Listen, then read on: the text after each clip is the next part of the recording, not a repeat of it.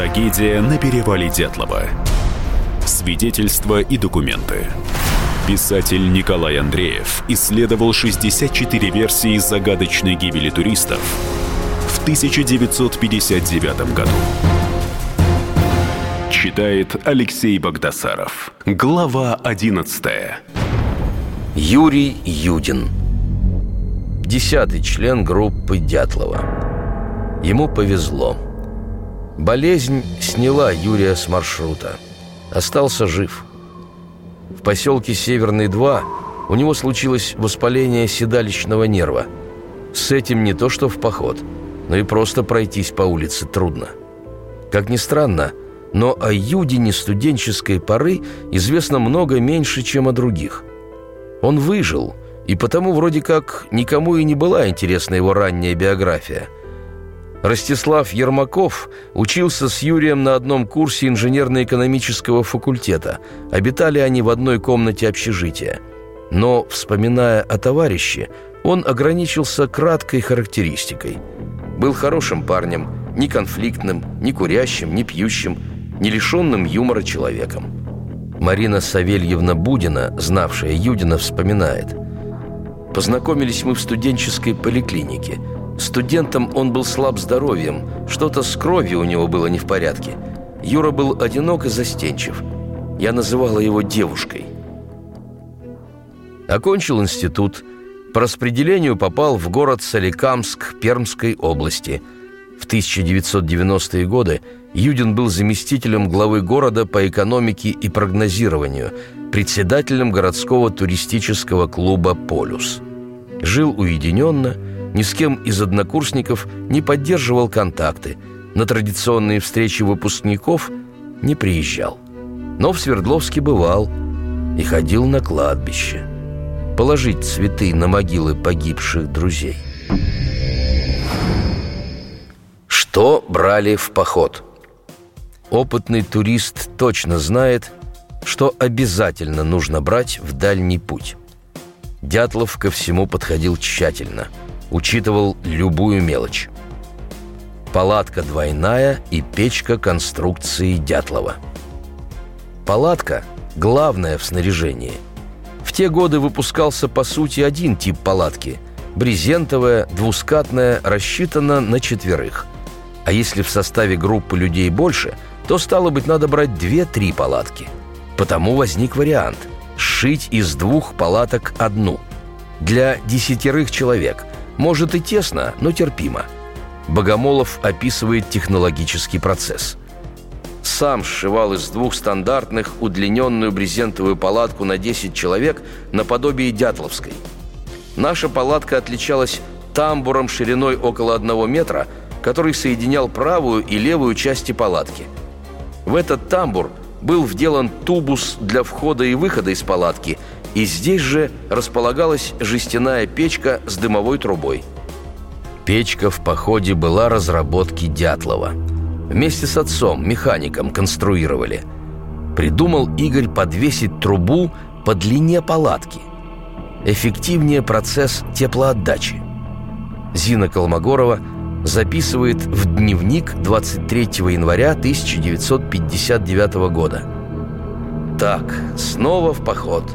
Сейчас сидим в 531 комнате. Вернее, конечно, не сидим, а все лихорадочно суют в рюкзаки всякие овсянки, банки, тушенки. Завхоз стоит и смотрит, чтобы все у всех вошло. Где мои пимы? Юка.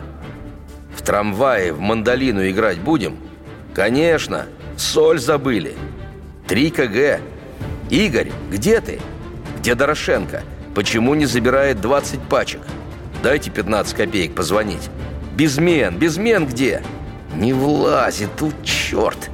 Ножик у кого? Влезет это, влезет и это тоже. Юра, довези это до вокзала. Пришел Славка Хализов. «Привет-привет, дайте 15 копеек». Люда считает деньги, крупные деньги. В комнате художественный беспорядок. Некоторые пояснения. Пимы, так в Сибири и на Урале называют валенки. А вообще это обувь финно-угорских народов, сапоги из шкуры оленя. Безмен Это весы. Весы в длительном походе нужны, чтобы перераспределять по рюкзакам вес по мере уменьшения количества продуктов. Правда, безмен в конечном итоге, кажется, и не взяли. В перечне предметов, которые обнаружат спасатели в палатке, безмен не числится. Из опыта других походов сложился список снаряжения, без которого никак не обойтись. Потому ничего лишнего. В поход берут групповые вещи, которыми пользуются все, и вещи индивидуальные. Снаряжение общее и личное. Типичный набор снаряжения для общего пользования. Палатка, печка, 190 на 240 на 400 – вес 4 килограмма, труба 3 метра. Топоры, ведра, пила двуручная, фонари, карты, компасы, свечи, грелки, фотоаппараты, запасные лыжи, набор для ремонта, шило, отвертка, плоскогубцы, гвозди, шурупы, фанера, жесть, кожа, иглы, проволока, аптечка, валенки, деньги – Типичный набор личного снаряжения. Рюкзак, ботинки с запасными шнурками, гетры, носки шерстяные – три пары, носки хлопчатобумажные – три пары, костюм лыжный, ватник с поясом, свитеры шерстяные – одна-две штуки, рукавицы – две пары, шапка, подшлемник, котелок на двоих, ложка, нож – мыло, носовые платки, зубная щетка. Одеяло, запасные брюки, две смены белья, лыжи, палки, чехлы на ботинки, блокнот, карандаш, спички, индивидуальный пакет, веревка, деньги. В списке ничего лишнего, только необходимое. Удивляет, правда, что не взяли спальных мешков. Они в то время уже существовали – но Дятлов остановился на варианте коллективного ночлега. Все накрываются одеялами. Спальные мешки тогда были ватные, тяжелые, весом не меньше пяти килограммов, да и те были в дефиците. Скорее всего, решили не тащить тяжесть, обойтись одеялами. Ватник и штормовка – тоже вполне обычная одежда для похода зимой. Аксельрод пояснил следователю Иванову. К сожалению, у нас ни в системе Роспромсовета, ни в легкой промышленности не налажен выпуск соответствующего туристического снаряжения для зимних походов большой трудности, как то первое – клееные широкие лыжи с металлическим кантом, второе – утепленные штормовые костюмы, третье – спецботинки, четвертое – специальные палатки. Согрин добавляет – снаряжение отвратительное – Будь у них хорошие куртки, может быть, они и не замерзли бы, а смогли вернуться к палатке. Если взять наш институт, то видно, что на туризм смотрят по-наплевательски. Ходят сумасшедшие в походы, ну и пусть ходят.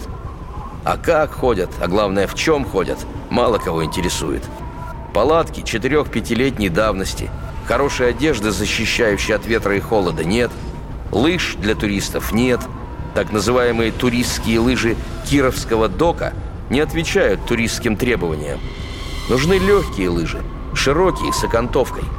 При выпуске снаряжения совершенно не заботятся о снижении его веса. Тяжелый рюкзак – большой бич туристов. Трудно бывает достать высококалорийные и легкие концентраты. Нелегко тогда было туристам. Позже – когда расследовалась трагедия, Римма, сестра Александра Колеватова, скажет следователю Иванову. «Считаю совершенно необходимым отметить следующие недостатки в организации похода. На организацию таких туристских походов отпускаются очень скудные средства. Предстоял 22-дневный лыжный переход по безлюдным местам в зимних условиях – Естественно, полагается иметь запас высокопитательных продуктов. В частности, каждому студенту нужно было иметь неприкосновенный запас шоколада. Так же, как они имели коробку спичек, каждый в нагрудном внутреннем кармане костюма. Институт выделил каждому студенту всего по 100 рублей в качестве помощи, что, конечно, было недостаточно. Остальные средства участники группы собирали сами, складываясь по 350 рублей.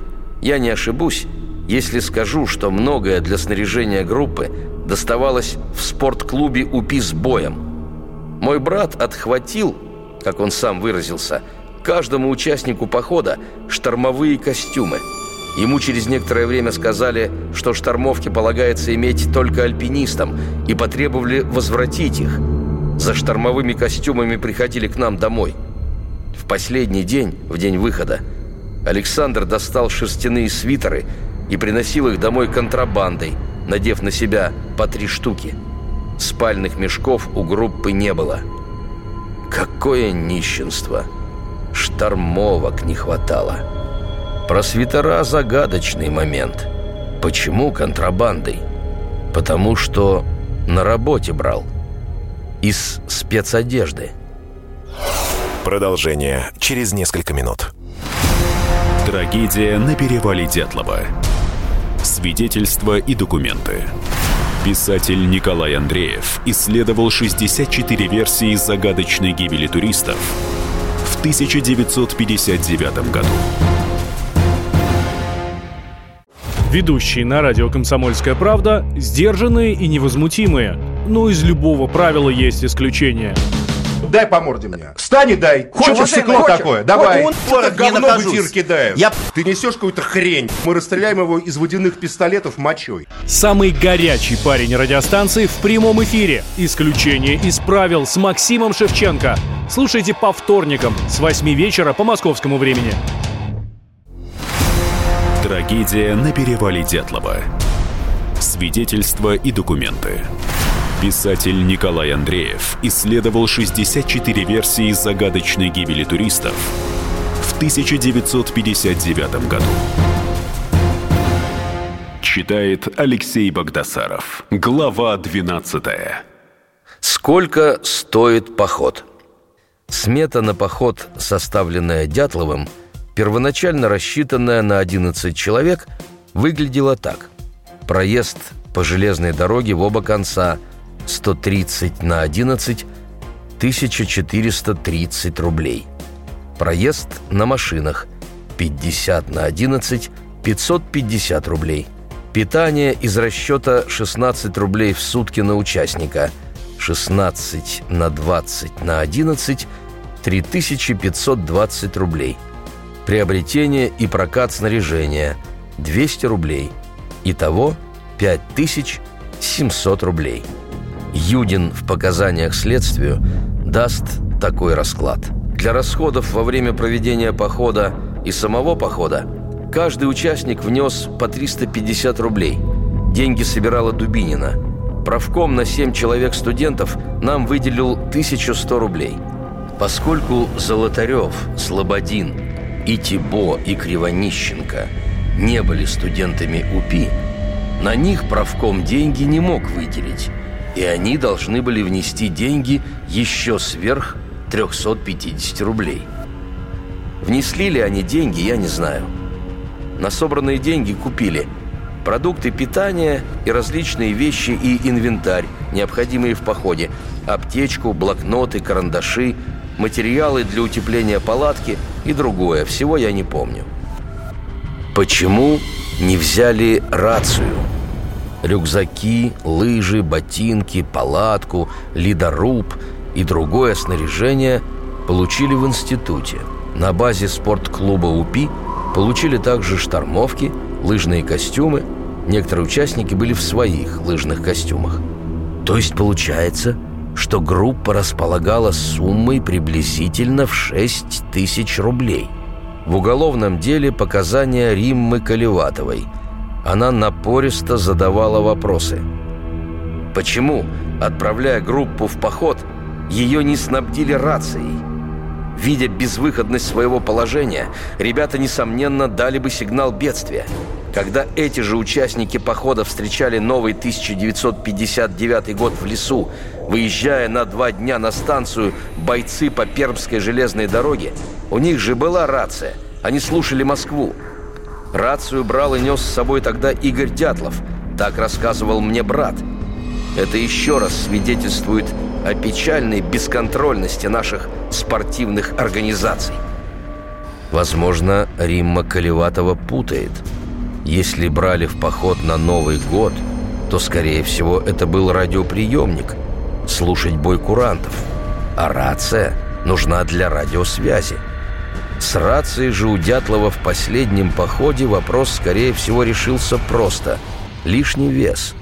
Да к тому же очень тяжелые батареи питания, не меньше 30 килограммов. И того с передатчиком килограммов 50. Так что, видимо, по этим причинам от передатчика, даже если он и был, Дятлов отказался.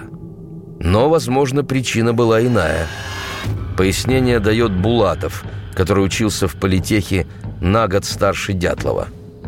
Точно помню, что никаких радиостанций собственной конструкции Игорь не показывал, а промышленных портативных радиостанций, если они не оформлены надлежащим образом, на руках не могло быть.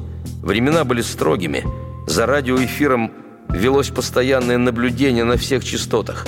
Выйти в эфир на незарегистрированной аппаратуре было рискованно. Если бы у них была с собой аппаратура, то с кем они могли связаться? Для этого нужно было знать рабочие частоты или лесников, или геологов, или работников почты. Регламент работы этих радиостанций не предусматривал связи со случайными корреспондентами. Годом позднее, после всех этих событий, я беседовал с радистом поисковой группы Ебуровым – он обеспечивал радиосвязью поисковую группу, которая первой нашла трупы ребят.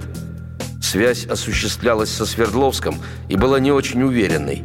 Ебуров использовал танковую радиостанцию небольшой мощности, но аккумулятор этой станции весил более 30 килограммов.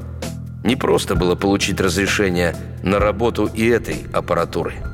Инструктор городского спорткомитета Валерий Михайлович Уфимцев – пояснил следствию. Связь с группой по рации не осуществлялась из-за отсутствия коротковолновых радиостанций, которые не разрешают использовать в этих целях. Просто и исчерпывающе. Не разрешено. Тогда много чего не было разрешено. Много можно сказать о рюкзаках, лыжах, одежде – нам сегодня даже трудно и представить, насколько все это было убого. Тип рюкзака тогда был один, так называемый «Абалаковский», по имени знаменитого альпиниста Абалакова, он его и придумал. Сгущенка, консервы, корейка и прочие продукты. Набор продуктов, который туристы брали в поход, типичный для того времени. Первое. Молоко сгущенное – Второе – мясные консервы. Третье – сахар-рафинат. Четвертое – сахарный песок. Пятое – масло сливочное. Шестое – колбаса вареная. Седьмое – соль. Восьмое – кисель, компот. Девятое – крупа овсяная и гречневая. Десятое – какао. Одиннадцатое – кофе. Двенадцатое – чай. Тринадцатое – сухое молоко, 14 сухари, 15 лапша. Дятловцы взяли еще корейку. Тогда она была в большом дефиците. Так же, как и сырокопченая колбаса, сыр, они отсутствуют в списке продуктов. За аптечку отвечал Юдин. В аптечке такой набор препаратов.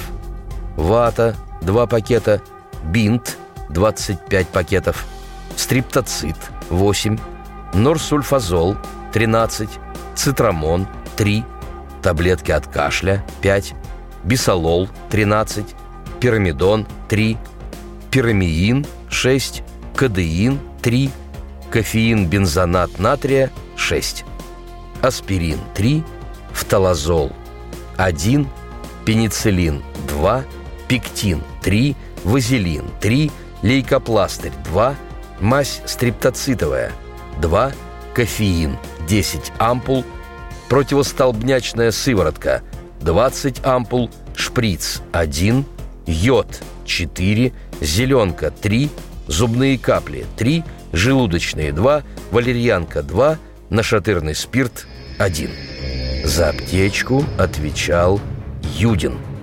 Набор составлен грамотно. Чувствуется, что все было отработано в предыдущих походах.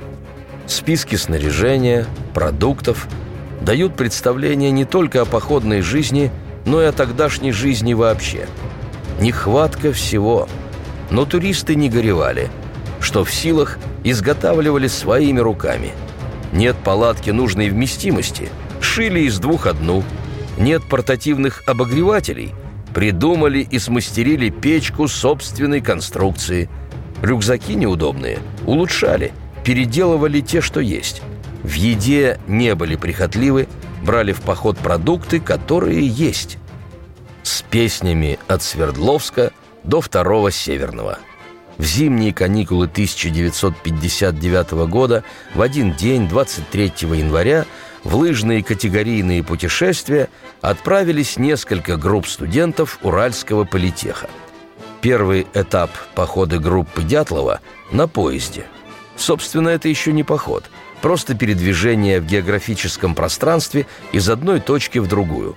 О первом дне в общем дневнике группы запись от 23 января сделана, как можно понять, рукой Зины Колмогоровой. Сегодня последний день сбора. Весь день прошел в ужасной суматохе. С одиннадцати бегала по магазинам, покупала всякую мелочь. С дуру купила пять метров батиста, на что ушло, зачеркнуто все деньги, 200 рублей. Собиралась сама в страшной поспешке и, конечно, забыла дома свитер. Каждый занят был своим порученным делом, а дел было по горло. Незадолго перед выходом начали собираться провожающие. Времени было в обрез, но мы, конечно, вовремя прибыли на станцию. Список списком, а свитер Зинаида все же забыла. Кстати, она пишет «свитер». Так тогда почему-то говорили и писали. Сели в поезд номер 43 на станции Свердловск-Пассажирский. В одном вагоне с дятловцами ехала и группа Юрия Блинова – до Вижая им вместе. Зина отмечает в дневнике. «Мальчишки сегодня торжественно дали клятву не курить весь поход. Интересно, сколько же у них силы воли? Смогут ли они без папирос обойтись?» Все укладываются спать, а за окнами встает Уральская тайга. Кажется, только Колеватов не нашел силы воли обойтись без курева – в его кармане обнаружена пачка сигарет «Ароматные». Трагедия на перевале Дятлова. Свидетельства и документы. Писатель Николай Андреев исследовал 64 версии загадочной гибели туристов в 1959 году.